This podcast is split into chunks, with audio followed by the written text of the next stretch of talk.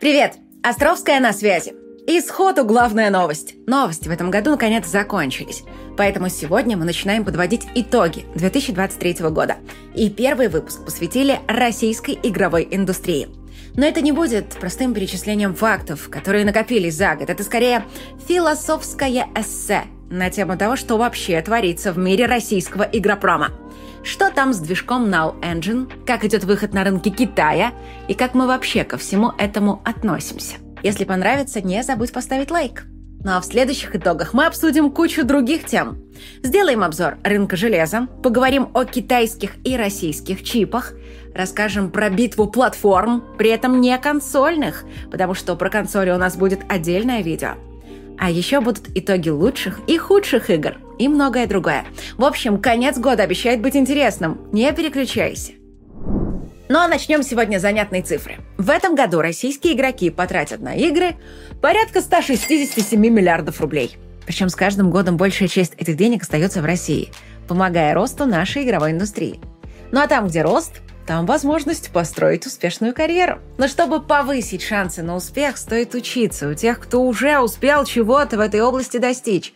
Например, у разработчиков Doom Eternal, Dragon Age Inquisition, Metro Exodus и Black Tail, которые преподают в онлайн-школе XYZ. Прямо сейчас там идет набор на курс Draft Punk по 3D-моделированию – от известного 3D-художника Дмитрия Копейкина, создавшего многие модели для World of Tanks и Escape from Tarkov. С его помощью всего за год ты научишься проходить все этапы создания трехмерных моделей, от поиска референсов до наложения текстур. А собранное в школе портфолио позволит устроиться джуном даже в крупную студию. Со всеми плюшками IT-профессии, удаленкой и хорошей зарплатой. Также эта профессия открывает путь в сферу кино, анимации и рекламы, но что еще важнее, она объединяет радость творчества со стабильным карьерным ростом. И, кстати, с 18 декабря в XYZ проходит суперакция «Тайный Санта». Можно получить скидку на курс, мини-курс в подарок и еще один мини-курс для твоего друга. А ведь каждый из них может стоить до 50 тысяч рублей. Такой вот подарок под елочку для тех, кто ценит знания – Ссылка уже ждет тебя в описании видео.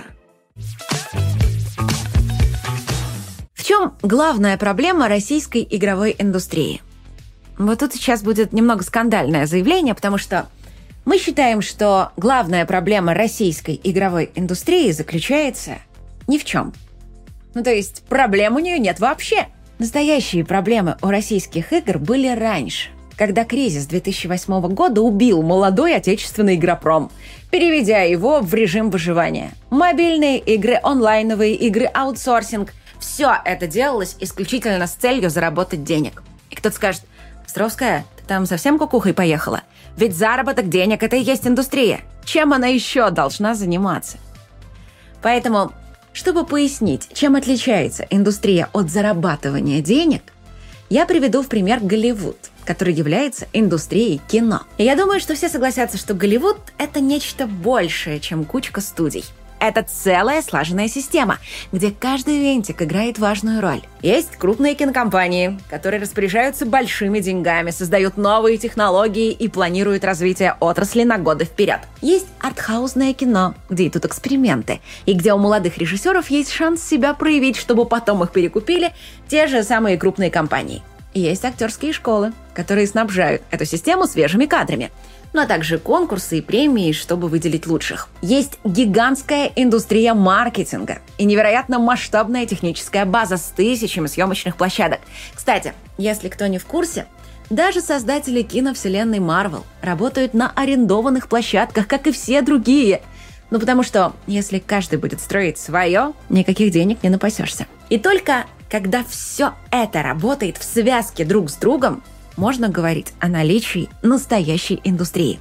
Если же сотня студий работает поодиночке, это не индустрия, а просто сотня студий, которых зарабатывают деньги. К 2008 году в России эта самая индустрия уже была – у нас имелись крупные издатели, которые окучивали не только весь рынок СНГ, но и часть Восточной Европы. Они имели связи в торговых сетях, поэтому западные издатели нуждались в их помощи, чтобы продавать свои диски. Денег, соответственно, было завались, поэтому издатели щедро финансировали местных разработчиков.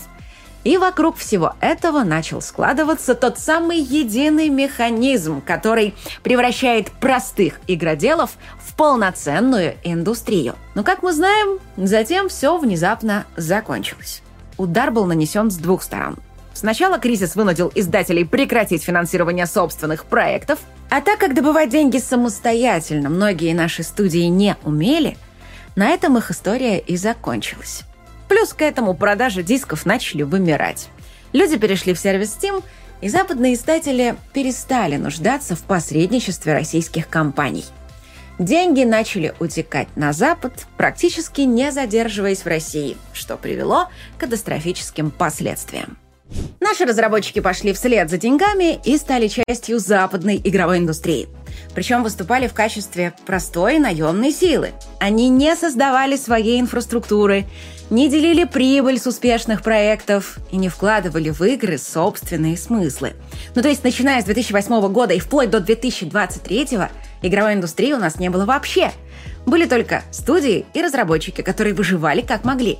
Поэтому, когда я говорю, что сейчас у российской игровой индустрии нет проблем, я не имею в виду, что она богатая, успешная и делает крутые блокбастеры – я просто имею в виду, что главная проблема российской игровой индустрии была в ее отсутствии. И теперь она, наконец, решилась. Спустя 15 лет спячки она проснулась. И теперь заново начинает прерванный некогда путь. Вот когда ты в новостях слышишь про то, что вот у нас делают свой движок, открыли свой магазин, объединились в какую-то там ассоциацию и проводят совещания с правительством, вот это вот как раз оно и есть. Конечно, те студии и разработчики, которые были встроены в западную инфраструктуру, им сейчас может быть тяжело и может быть больно. На индивидуальном уровне действительно порой случаются целые драмы. Когда люди переезжают в другие страны или даже теряют работу. Но мы сейчас говорим не о конкретных людях, а об игровой индустрии в целом – и все гадости, которые делают нашим разработчикам их зарубежные партнеры, это очень временные неприятности, которым нужно приспособиться всего один раз, после чего они навсегда исчезнут. Хотя и тут зачастую не все так драматично, как некоторые это описывают. Например, наши разработчики по-прежнему работают в сервисе Steam – да, приходится плясать с бубном вокруг э, выбора банка-посредника, который мог бы переводить деньги из-за рубежа, но в целом проблема-то решаемая. И все же вот это вариант уже скорее для отдельных студий или инди-разработчиков. А вот для крупных российских издателей это уже пройденный этап. Прямо сейчас они строят собственную игровую индустрию в максимально льготных условиях. Конкуренты ушли, государство помогает, да и вообще – если учесть, что до этого Игропром лежал на дне, то теперь у него единственный путь – это всплывать наверх. А самые тяжелые времена за эти пару лет были, ты не поверишь когда курс доллара упал почти до 50 рублей. Вот тогда отечественным студиям и издателям реально так поплохело. Ну, потому что разработка игр в России стала стоить дороже, чем даже в Восточной Европе. Не говоря уже о ближнем зарубежье. И вот тогда много кто из руководства реально паниковал. Но затем курс рубля просел обратно, и все такие, ну слава богу, пронесло, работаем дальше. Вот и получается, что если 2022 год был годом шоков и перемен, то 23 год стал годом строительства и новых открытий. Например, внезапно выяснилось, что в игры играют не только в Европе и США, и что Азия, Ближний Восток и Латинская Америка – это не какие-то там дикие джунгли, посреди которых сидят голые дикари и добывают огонь трением – а это вполне цивилизованные места, где куча игроков. Раньше о таких странах никто даже и слышать не хотел. Но теперь, когда других вариантов не осталось, нашим издателям через «не хочу» приходится изучать возможности выхода на новые рынки. Глава Организации развития видеоигровой индустрии Василий Овчинников считает, что, конечно, главная цель наших игроделов – это Китай. Но его рынок пока открываться не спешит. Сейчас ведутся переговоры насчет выдачи хотя бы 15 лицензий в год – но результатов как не было, так и нет. Зато есть Бразилия. Там наши игроделы уже наладили отношения с местной ассоциацией разработчиков. А ведь игровой рынок Бразилии по размерам примерно соответствует российскому. Внезапно налаживаются связи с Южной Кореей. В частности, там готовят программы по повышению квалификации наших специалистов, а уж у корейцев есть чему поучиться. Ведутся переговоры по выходу на рынки Ирана, Индонезии и Африки. А буквально на днях Леста анонсировал создание собственного магазина Base, который нацелен не только на Россию и ближнее зарубежье, но и на Латинскую Америку. Ее население, кто не в курсе, примерно такое же, как у всей Европы вместе взятой, почти 700 миллионов человек. Однако смущает то, что магазин Леста на старте будет работать только с играми китайских и корейских разработчиков. Почему так, сказать сложно. Но надеюсь, что в будущем их магазин станет для нашего игропрома еще одним окном в мир. Осенью этого года стало известно, что за последние полтора года в России появилось не меньше 50 новых разработчиков игр. Да, кто-то уехал, в том числе и толковые команды, но свято место пусто не бывает. Помнишь, я ездила на конференцию разработчиков «Игропром»? Так вот, ее исполнительный директор Дмитрий Куценко считает, что уже в ближайшие пару лет появятся новые крупные российские студии, которые будут создавать качественные проекты, как минимум среднебюджетные. Но для того, чтобы они работали спокойно и эффективно, нужно дать им надежный инструмент. Таким инструментом станет движок Now Engine. В этом году начался его закрытый тест, куда пустили очень ограниченное число студий, которые по сути, движок не столько тестируют, сколько помогают его создавать. Один из разработчиков движка, Александр Месищев, заявил, что открытый доступ начнется только через год, в конце 2024 -го. Прямо сейчас работать в Now Engine не очень удобно. Интерфейс еще дорабатывается, но к открытой бете это все точно исправит. У движка будет свой магазин ассетов, а вот поддержки консолей, как минимум на первых порах, не планируется. Зато будет поддержка Windows, Linux, браузеров и мобильных платформ. Также Александр добавил, что информации по движку мало не потому, что там все плохо, а потому что они хотят сперва избавиться от технических рисков, а уж потом начинать пиар и раздавать обещания, которые они смогут выполнить. Ну а пока процесс разработки в самом разгаре, и многое еще может пойти не так. Now Engine – это, пожалуй, самый крупный инфраструктурный проект российского игропрома. Кстати, в его финансировании участвует государство. И сам этот факт говорит очень многое. Раньше правительство России относилось к играм как к врагам. Считало, что их надо запрещать и регулировать, чтобы они не промывали мозги подрастающему поколению. И только вот сейчас приходит осознание, что игры-то это не маргинальная отрасль, а часть культуры, такая же, как книги и кино. И при правильном подходе игры могут стать инструментом воспитания молодежи и даже элементом мягкой силы во внешней политике. Поэтому правительство, наконец, перестало представлять себя осажденной крепостью, которая вынуждена отбиваться от этих ваших Far Cry и Call of Duty, и занялось развитием этого направления. Конечно, опыта у нее пока что никакого, поэтому Случаются ситуации, как с финансированием от Института развития интернета. Даже смута деньги взяла. А вот разработчики игры «Василиса» и «Баба Яга» решили отказаться. Им не понравилось, что вокруг выдачи грантов развели такую большую бюрократию. Но тут уж ничего не поделаешь. Нет пока у государства понимания, как именно можно финансировать настолько высокорискованные начинания, чтобы не превратить это в кормушку для аферистов. Проблема в том, что с момента идеи до момента релиза не доживают порядка 90% проектов. Еще есть статистика по мобильным играм. Там после начала активной разработки отменяют 43% проектов. Еще 17% проваливаются и закрываются максимум через полгода после выхода. Меньше трети могут протянуть год. То есть проблем начать делать игру нет вообще. Проблема в том, чтобы закончить. А уж про успех даже и речи не идет. Там уж вообще как повезет. Поэтому да, пока финансирование от государства только для тех, кто очень уверен в том, что делает. Остальным же лучше проходить мимо. Но думается, чем больше опыта в этом направлении накопится, тем эффективнее будет этот механизм работать. Были бы деньги, а уж забрать их желающие всегда найдутся, какие бы жесткие условия не выставлялись. Помогая своим игроделам, государство также не забывает и про силовые методы регулирования. Главным скандалом этого года стала подготовка закона о переносе серверов онлайновых игр в Россию.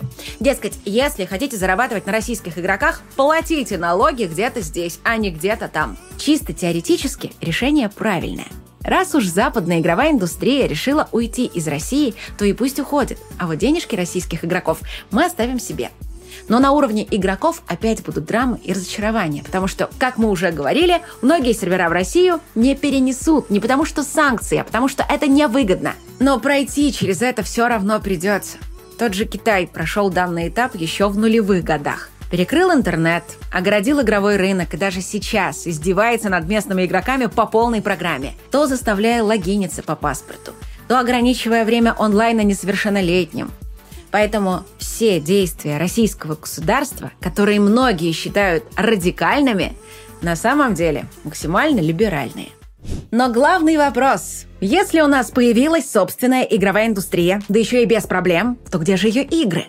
А игр пока нет. И даже те игры, что вышли в этом году, это заслуга западной игровой индустрии – для которой и в рамках которой все они делались. Atomic Heart, The Day Before. Вот, например, некогда московская студия All Cat Games выпустила Warhammer 40 тысяч Rock Trader. Вроде бы хорошо, но оказалось, что игра теперь не российская не только формально. Студия переехала на Кипр, удалила поддержку русского языка со своего сайта и отказалась проводить у нас маркетинговую кампанию. Хотя, кто знает, может, они это специально сделали, чтобы нашим игрокам было комфортнее качать ее игры с торрентов. Но это все касается крупных проектов. А вот мелких у нас много, и мы стараемся о них рассказывать. Ну а чтобы тебе было интересно про них слушать, разыгрываем ключики на халяву. Но сегодня мы начнем с двух еще даже не вышедших проектов, которые попали в нашу почту и показались нам весьма интересными. Первая игра — это Middle Evil The Priest — все привыкли к клонам Vampire Survivors, но наш разработчик решил скрестить его с Dark Souls. В игре огромные толпы врагов, однако игрок полностью контролирует действия персонажа. Ну а если герой умер, то придется попутешествовать по аду и найти способ воскреснуть, чтобы снова бороться с нечистью. Разработчик опытный. Это уже третий его проект. Первые два хоть и были весьма добротными, но не взлетели. В этом плане он похож на создателя Гидонии – Ему до настоящего успеха пришлось сделать аж 6 игр. При этом некоторые выглядели даже лучше Гедонии. Надеюсь, что в данном случае успех придет куда быстрее, потому что игра выглядит очень стильно и качественно. Релиз состоится совсем скоро, в начале года, так что добавь ее в виш-лист. А мы постараемся добыть на релизе пару ключиков, чтобы их разыграть. Ну а вторая игра — это «Призраки НКВД». Тактическая стратегия про Великую Отечественную. Похоже, это будет такой вариант командос, только про то, как отряд суровых НКВДшников совершал диверсионные рейды по тылам врага. Реализм будет примерно никакой. Зато обещают разрушаемое окружение. А студия хоть и небольшая, но похоже, что делает проект на весьма серьезном уровне. Кстати, они тоже приезжали на Игропром, чтобы попиарить свой проект, так что кто знает – Дайте этому игропрому несколько лет настояться, и получится этакая российская мини-Е3. Ну а теперь давай продолжим раздачу халявных игр. Итак, сейчас на экране ты видишь того, кто выиграл блокбастер. Любая игра, Atomic Heart, Hogwarts Legacy, все что угодно. Свяжемся с победителем, спросим у него и дадим ему все, что он захочет. Я напоминаю, что блокбастеры мы разыгрываем только по субботам из комментариев, оставленных под субботними видео. Так что если хочешь выиграть блокбастер в следующий раз, оставляй комментарий под этим видео. Абсолютно любой. А вот чтобы поучаствовать в розыгрыше еще 9 игр, надо будет составить список, какие именно игры ты бы хотел получить. Чем больше список, тем больше вероятность, что ключ не заберет кто-то до тебя. Потому что на каждое видео мы разыгрываем по одному, ну максимум по два ключа каждой игры. Еще раз, блокбастер разыгрываем по субботам, а вот остальные игры уже в следующем видео. Ну а теперь, новички, и внезапно у нас появилась первая игра для PlayStation. Это Tower Defense Listeria Wars. В Steam у нее 100% положительных отзывов. Правда, самих отзывов всего 18 штук. Отмечают отличную музыку, простой, но довольно аддиктивный геймплей и внезапный сюжет. Игроки наблюдают за жизнью главного героя, как снаружи, так и изнутри. У него есть проблемы с личной гигиеной, он может скушать пиццу с пола и испорченные продукты, ну а игроку в роли иммунной системы придется отбиваться от полчищ злобных бактерий, стараясь так, чтобы главный герой не умер от диареи. Очень, знаешь ли, обидный способ попрощаться с жизнью.